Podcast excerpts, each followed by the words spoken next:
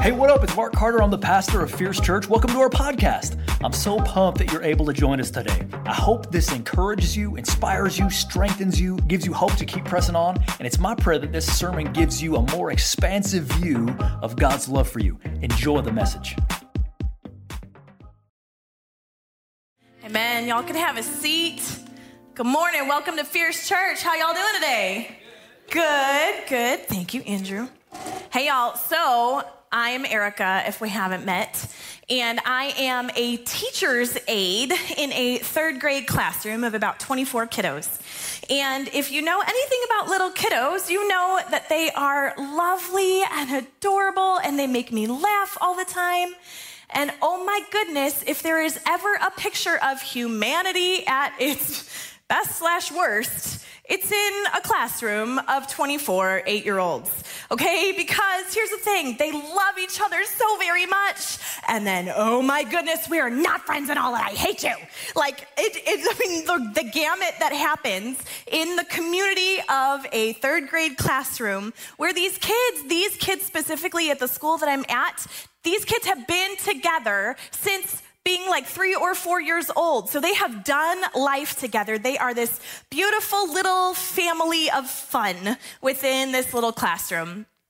And one of the things that I love about this, so it's at a Christian school, and every year in third grade, they memorize the entire Psalm 139. And it is so cool. These kids are now, they add like a verse or two every week. They're now at um, verse 16, and it's awesome. And we were sitting down and we were talking about Psalm 139 again just this past week. And at the very end of Psalm 139, it's a Psalm of David. And he starts talking and he's like, God, I hate those who hate you and those who do evil.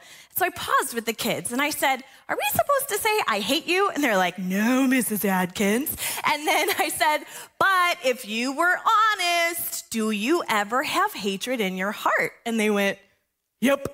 like every last one of them, hand straight up. Yes, I totally have hatred in my heart. I'm not really the perfect person about like loving well all the time. Because, hey, what's true? Adults in here, um, we're not perfect and we get on each other's nerves, right? Like, and so if we were all being honest, we would probably, I believe, all raise our hand and at some point go, um, maybe I wouldn't use the word hate, but I really dislike that person right now. And then the very next verse, though, David says, But God, search me and know me. Try my anxious thoughts. See if there's any wicked way in me and lead me in the way everlasting. And I was asking the kids, so, okay, David it's, it's right to actually hate evil. That's actually right. It's not right to hate each other. But how quickly are we to examine our own hearts like David and say, God, where's any way, any wicked way in me? And two of them raised their hand, and one of the two went, uh, kind of. And that's so true of us too, right? Like it is so much easier to see the speck in someone else's eye versus the plank in our own, right? That's what the Bible says. It's like a speck and a plank. Somebody else's sin, that's this little tiny thing, but it's really easy for us to see the big thing in our own, or it's not as easy for us to see the giant sin in our own life. And when we're in community, guys, this rubs up against each other much more um, frequently, doesn't it? We, we see the ways that we, there's friction between us, and there's a better way for community. I think as adults, we're, we're really not much different than third graders. We have fleshy responses. Maybe we've just learned to, you know, tap into the self control that the Holy Spirit gives us, and we, you know, hold it in a little bit more or maybe we don't tap into the self control and we're blaring on our horn and the, as we're driving down the highway. How? Get out of my way, you know, and we're, we're quick to be angry. And there's a tension here, right? Because at our very best, we're never going to love perfectly, right? Oh, I mean, this side of heaven, we're never going to love perfectly. The only person who could perfectly love is God. And he does love us perfectly. But here's the thing he wants us to love like him. We have three choices. We're all lumped together in this world. We could love like Jesus does. We could be indifferent and kind of go along our own way, or we could be like the wicked in Psalm 139 and just, ah, you're dead to me, and I'm just gonna do, and I'm gonna be wicked and have evil intent and misuse God's name. But y'all, we as we've been in this series, Strangers Here, we're finding that there is a different way that God is calling his people, Christians, people who have ch- chosen to have Jesus as the leader of their life and the forgiver of their sins. Peter's saying, listen, there's a higher calling for you. You're supposed to be different. You're supposed to be loving like God loves, not loving like the world does. And, you know, in our world, though, there's kind of this dog eat dog world where we got to keep up with the Joneses. We're out for number one. You do you. Hey, I'm to work to build my own empire. But the kingdom of God, guys, it is completely set apart. It should be set apart. It should look vastly different from that, shouldn't it? It's watching out for each other. It's being patient. It's being compassionate. Jesus in John 13, 35 says, By this, all people will know that you're my disciples if you love one another. Are you loving one another? Because that's how people are going to know if you love Jesus. Peter's outlining a whole better way for us all together. And over, over the last few months, we've been in this book of First Peter. And I don't know if you remember, but first he starts talking um, in relationships, he starts talking about how a citizen should relate to their government leaders and how they should honor their government leaders. As a servant, how we should relate to our masters or as an employee versus our boss. Wives, how to relate to their unbelieving husbands. Husbands, how to lay yourself down for your wife and how to wisely and considerately take care of her. And then he starts to call out believers and he says, finally, all of you all of us, all of you who are in this room who call Jesus the leader of your life and the forgiver of your sins, he's like, Here, I have something just for you. And I don't know if you noticed it as I was talking about those, but as the relationships progress, so does kind of the intimacy. You know, it's us with our government leaders, like maybe you might get to meet your state rep, but you're almost definitely not going to meet the president. Maybe some of you have that authority. I certainly don't. I'm never going to meet, like, they're far away. I'm never going to meet them. And then a servant with a master. I mean, you have a relationship with your boss, right? Husband and wife. I mean, yeah, that's really, really close. God says that the two become one. That's awesome. But I think what's really cool as I was looking at this, I was seeing that the body of Christ, we are all individual parts, but we are actually one thing. And Peter's pointing out, like, we need to look like one big thing, unified, moving forward in what God has for us. The body has many parts. Now, in your own body, would you just like cut off your arm if it wasn't functioning the way that you wanted it to function? No, or would you like gash your leg if it were in pain? No, and just like our physical body, we need to be considering the spiritual body of Christ and how to interact with it well. When we're not careful, we actually wound each other. We cause each other pain. Sometimes in tension, we cut each other off like an arm. But Peter's saying, no, listen, how we treat each other, it matters a very great deal. You and I are all image bearers of Christ, and there is a world watching how we interact with each other and how we interact with the world. And Peter's going to outline for us a better way. So let's jump in today. We're in 1 Peter chapter 3, verses 8 and 9. He says, Finally, all of you have unity of mind, sympathy, brotherly love, a tender heart, and a humble mind. Do not repay evil for evil or reviling for reviling, but on the contrary, bless. For to this you were called, that you may obtain a blessing. Okay, I totally stole this. So, Ellie, would you put up the very next slide of verse mapping? I stole this from John Piper, who, by the way, if you open up your app, in the verse notes is a link to watch this nine minute video, which is really so cool and so powerful. But these are the verses that we just read, but they're drawn out in a little bit different way. And he separates these into individual lines and he's trying to connect them. And why does this, how does this verse connect with this one? And how does this verse connect with that one? And how is, okay. And as like you take it all apart, which is so, so cool and it's mind boggling. If you're like an English person and you love to take apart things, like this is so awesome. You need to watch the video. Okay. That's my nerdiness coming out to you. Okay.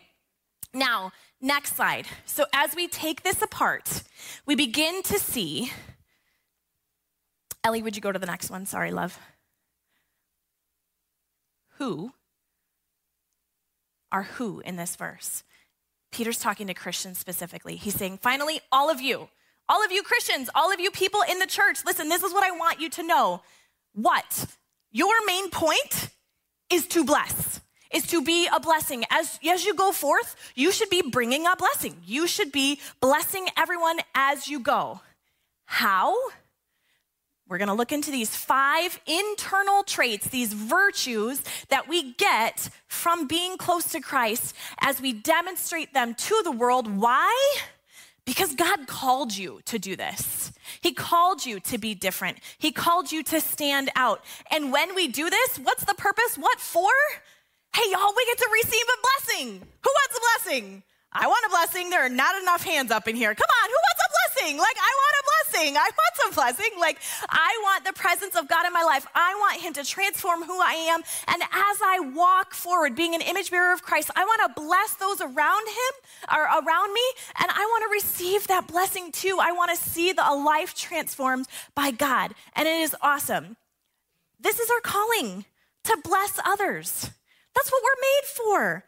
to glorify God and to be with Him forever and to bless those around us now. And y'all, if we don't keep this idea of blessing others on the forefront of our minds, we'll go backwards in maturity. And we will make it all about us. And we will behave just like those third graders who are mad at one person and then loving the other person at the next moment. We need to slow down and remember this is what God has called us to. We are in community. How are we going to respond to it? We are not just one piece, we are in a bigger piece, the body of Christ. Are we going to respond to those around us like evil for evil or reviling for reviling? No, God is calling us to step it up. Respond with a blessing. So, how do we bless others? Here we go.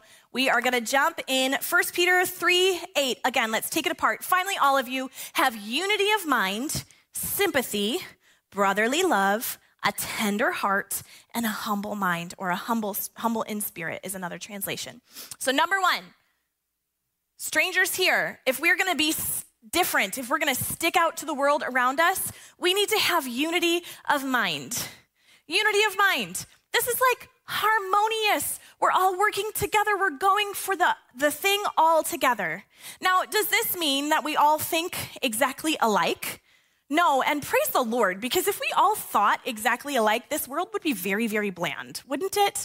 Praise God. I'm glad that not everybody is a pinky finger and not everybody is a kneecap. Like we all have different purposes in our body, right? And we all work together as one big thing. I think of an orchestra. Have you ever seen an orchestra play?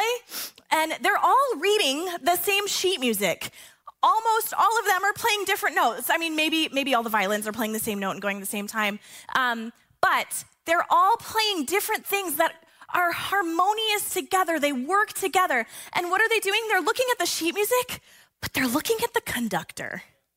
They're looking at the conductor. He's leading them, and they're all thinking this beautiful piece of music and how it all weaves together. And they're going down the same end goal. They're watching the conductor, following his leading, watching for his timing, and doing what they've been called to do with their part. Romans 12, 16 says, Live in harmony with one another. Philippians 2 2 says, Make my joy complete Make my joy complete by being of the same mind, maintaining the same love, united in spirit, intent on one purpose. Man, there was a lot of like one and unity and maintaining all one thing. Guys, as Christians specifically, we should be all working together and be unified. I know that it is hard sometimes, y'all. We have some sandpaper people in our life. Bless the Lord. And those people hone the things off of us that are not good. But it's hard to live in unity. How many would have attest? It is hard to live in unity. Y'all, we get on each other's nerves. Listen, but we have a great high priest. We have an awesome king who, if we keep our eyes on him as our conductor, we can trust he will work out the thing in them and he will work out the thing in us that is getting rubbed the wrong way with our friend. We need to be unified in mind. It is not uniformity of thought, but it's a common disposition, an intent on one purpose. We're pretty much guaranteed to disagree with other Christians, right? I mean, it's just going to happen. We've all had it happen. It's going to continue to happen. But here's what I'm going to challenge you with let's release the need to be right. That's hard. Let's release the need to be right and let's release the need to convince them that they're wrong because the conductor will work that out. We all are following the same conductor. Let's trust him to work on everybody's heart, including our own, so that we can do the end goal, blessing the world around us, blessing each other, and seeking God's face. All right, number two, sympathy. Sympathy. He calls us to sympathy. Now, I think of this, that, that Greek word actually, um, it means feeling with one another, mutually commiserative. Um, when this word comes to mind, I think of Mackenzie Carter. I think the minute I tell Mackenzie anything and she literally just did it, her face changes. She's like, oh, I'm sorry. Or if I tell her something really good, she's like, oh my gosh, this is so great. Like she mutually is in it with me. She comes into whatever emotion I'm having and she's like, here, let's do it together, whether it's beautiful and exciting or whether it's really, really sad. She is mutually commiserative. And guys, that's what God is calling us to. That is not everybody's first nature, right? Like, not all of us feel in that same amount, but God is calling us to have sympathy. To the NIV text note in my Bible says identifying with each other's joys and sorrows. It's a Christian's privilege and responsibility. It's our responsibility to feel with each other. When we feel with each other, what does it do, guys? It binds us together. We can go forward in more power and in more strength. We hold each other up. We walk with each other through something. And as we're doing that, guys, it shows the world around us we're not alone. We're not alone. There's other people watching our back. Romans 12, 15 says, Rejoice with those who rejoice, mourn with those who mourn. It's both and.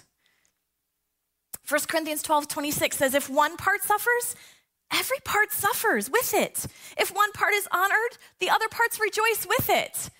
Guys, we are all one big family. We're one big body of Christ. There's different imagery as I go through each one of these things. The last one, unity of mind, I think of my mind. With sympathy, I think of my shoulders like heaving up and down, whether I'm in sorrow or I'm in rejoicing, right? Okay? We are one part of the body of Christ. When your back hurts, it's all you can think about, right?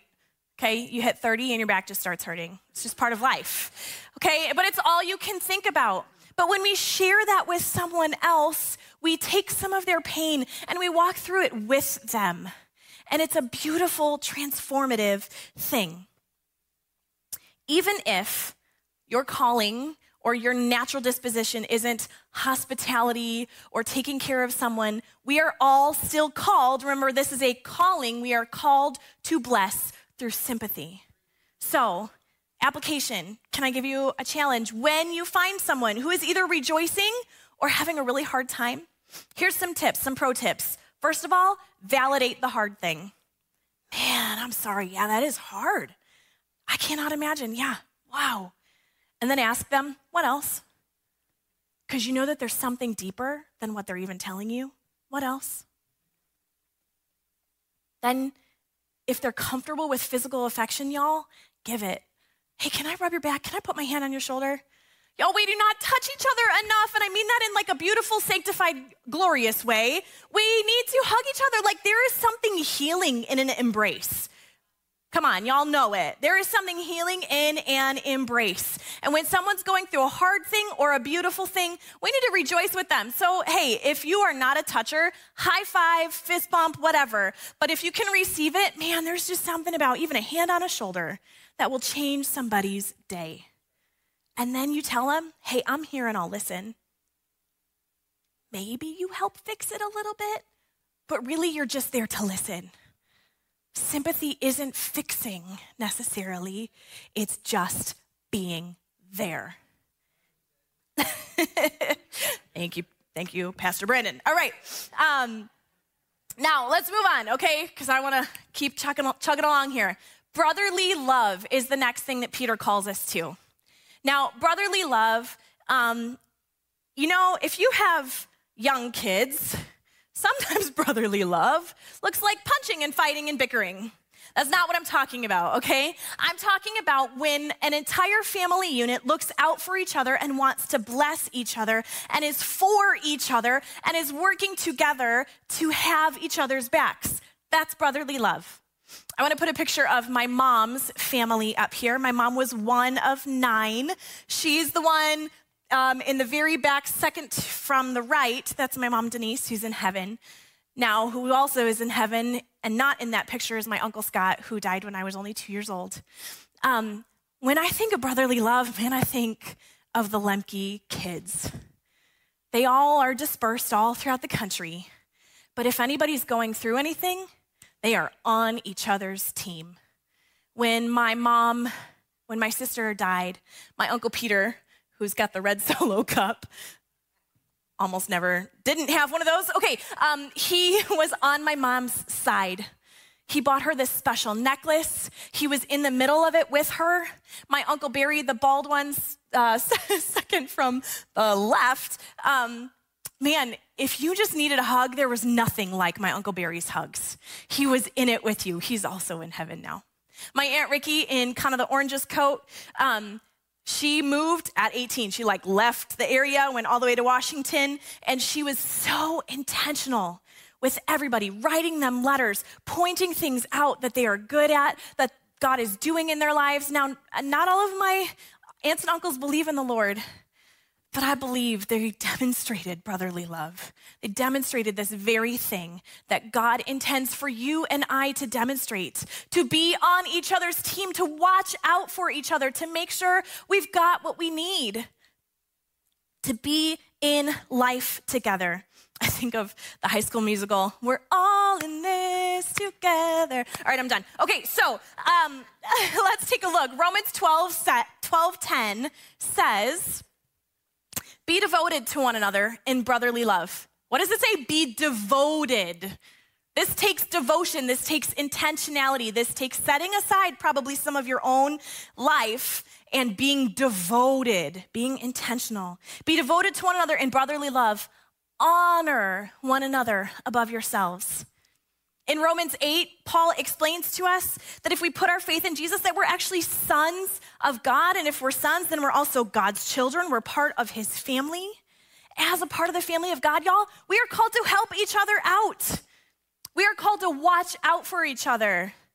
When you see a friend who's making some, you know, maybe some foolish decisions, you go, hey, friend, I love you that looks like folly. like, hey, how can I, can I can I get into this with you because I, I'm a little bit worried about you. We protect each other. When things are hard, we hold each other up. Like the original church, or not the original church, but the early church in Acts after Jesus died and was resurrected, it says like they gave everything to one another. They were for each other, they were watching out. So, my question to you is how are you doing with this? With brotherly love? Are you watching out for other people? We have this really awesome thing called the meal train. When someone is sick or they're just going through some hard stuff, um, is manning down the fort and helping us do the meal train thing where, as our church, we can sign up to bring a meal to someone in need. Have you considered doing that? What about going out? It's it snowed today and yesterday, and praise the Lord, hopefully we will not have much more snow from here. But what about shoveling someone's driveway? Like little simple tasks. What is something that you can do to watch out for your family, for your brothers here within the church? We've been on the receiving end so much. And can I just tell you, it shows me again and again, sometimes our church family is so much closer than our blood family. And I am so blessed. Y'all, I am so blessed to be a part of this church. You guys are my family. And it is beautiful to see how we work together and hold each other up as brothers. So, can I challenge you if maybe you don't have a very great blood family, or maybe, hey, you're maybe this is like your first time coming to church and you're like, Uh, lady, this is a lot of hard stuff. I'm just like checking this out. I don't know about me. Um, take a next step. Try and get plugged in. I will tell you when you join a serve team or when you come to a connect class or when you get at the grove, like you begin to actually become family. You take those steps of getting closer and closer with the people around you. And as you do that, I believe like there's just better life that happens. We actually say the best you is in community. When we are with each other, we have the support of each other, we have the accountability of each other, and we have the rejoicing and the I'm on your side with each other. There's such a beautiful family here, and family meets needs. I will tell you with this, though, it takes time, right, to have relationships with people. There's people who are here at this church that I've had 20 years of relationship with each with them. Um, am I probably going to be closer with them naturally than someone who just started coming to church? Yes. So it takes time to get to feel a part of being a family. Now, for those of you who have been here for a really long time, can I nudge you, maybe not so gently, and encourage you to say hi to someone else who you don't already know? To reach out to make everybody feel part of the family. They may not feel as intimate as you and the lady who you've been friends with for 20 years and you've taken care of their kids together, but make them feel part of the family. Let's be an intimate, tight family, brothers looking out for each other. Okay, let's keep going. A tender heart. A tender heart. This looks like good affection tender mercy. It's not actually a word about conduct at all, but it's about your insides. The actual Greek word, this is so strange, it means to have healthy bowels. Because the Greeks thought, right? And it's so bizarre. The Greeks thought that all of your emotion was, you know, here, okay? So, what this is truly, when I think of tenderness, I think of Pastor Greg Wiggins at Living Waters right across the street, who I grew up with. After, at the beginning of service, we would often have um, uh, prayer requests read over. Like people could send in prayer requests earlier, and on Sunday morning they would read them, so we would all know like how to pray for each other throughout the week. It was beautiful.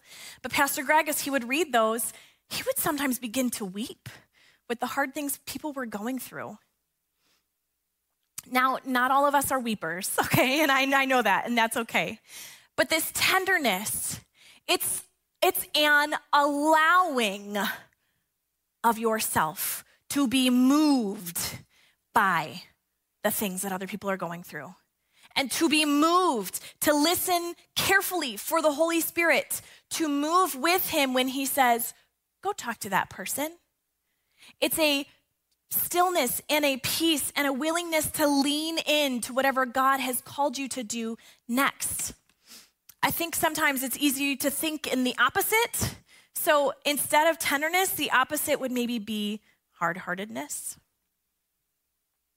It would maybe be jaded, pessimistic, predisposed to suspicion, rigid, cold, stubborn how many of you are stubborn?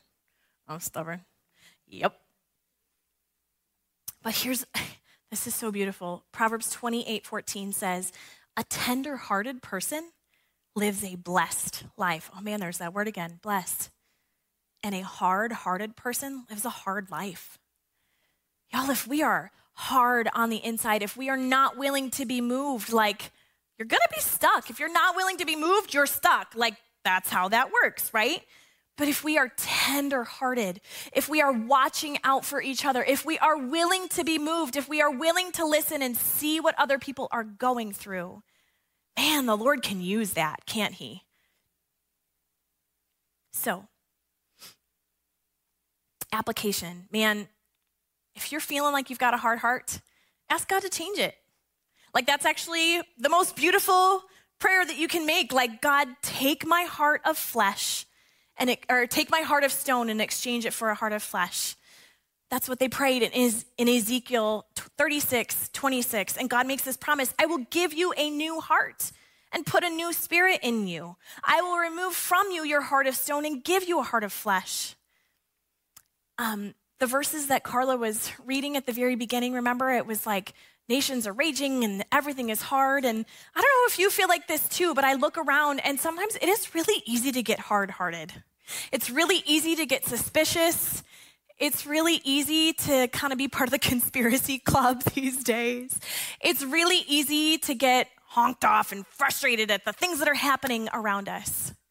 But God is asking us to be different. He's asking us to be tender hearted, to lean into Him, to watch what He is doing, to be soft, to be easily removed, to keep our gut from shutting down and stopping what God wants to do, to keep our elasticity. So, are you following what God's doing? Are you looking and being tender to what He's leading you? Number five, ready? Fine, we're almost there, guys. Hang on in. Is it, is, it, is it working today? Am I you following along? Okay, here we go. Last one. We need to have a humble spirit. A humble spirit. In the verse, it says humble mind, but this really actually, in some other translations, says humble in spirit. And it is this very, very long Greek word that I was trying to be really cool and pronounce for you. I was not going to get it. It was not coming. But what it really means is it means a low, we're low of degree. It means a humble understanding of who we are. Having a humble opinion of oneself means modesty, humility, lowness of mind. It's pulling yourself down and recognizing, hey, actually, I'm just one small thing of a much bigger thing. I think sometimes when we think of humble, we think the opposite of haughty or prideful, and that is true. But I think in this case, Peter's calling us not just to not be prideful, but to like, oh, yeah, that's right. I'm just one part of a much bigger thing that God is doing. Because it's really, really easy, y'all. I am so, so guilty of this. I don't think of myself as prideful, perhaps, but I do think only about myself a lot. Y'all, as a mom of four and working and being a pastor's wife and all the different things, like I am running through my checklist and what I have to do tomorrow and what I have to do in a month and what am I making for dinner tonight and what groceries do I need to get and oh my goodness, and I have to go here and I have to go there and I have, and if you're like me, what is all of what I'm thinking about? Me and what I have to do. And you know, some of it's laudable because I'm taking care of my family and I'm making them food and getting them. But no, truly, I'm just thinking about me and all the things that affect me and how life is going to hurt me and what I'm tired of and that I just need some sleep, right?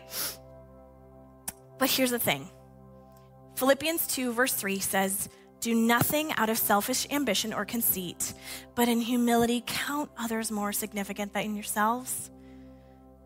Oh man, I have a hard time with that. I I love other people and I do think about them, but my mind is often racing with me. And Peter's saying, Get your mind off you. I promise the Lord will put everything together if you stop looking at you and start looking at me. God.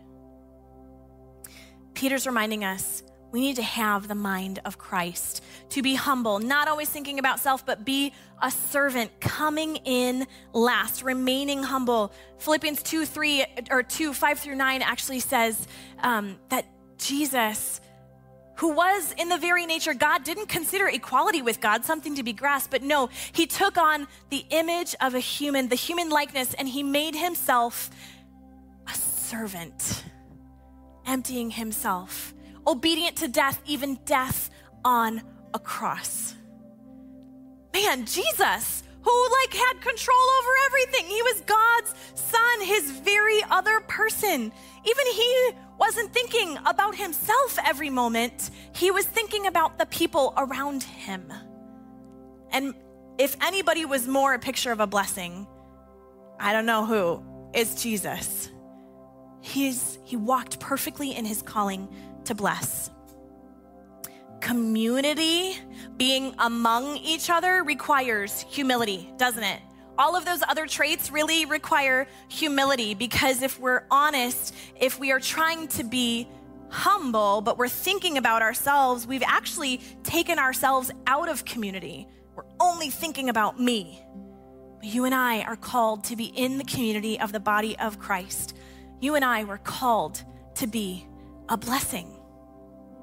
So, what could it look like if we really walked in these virtues?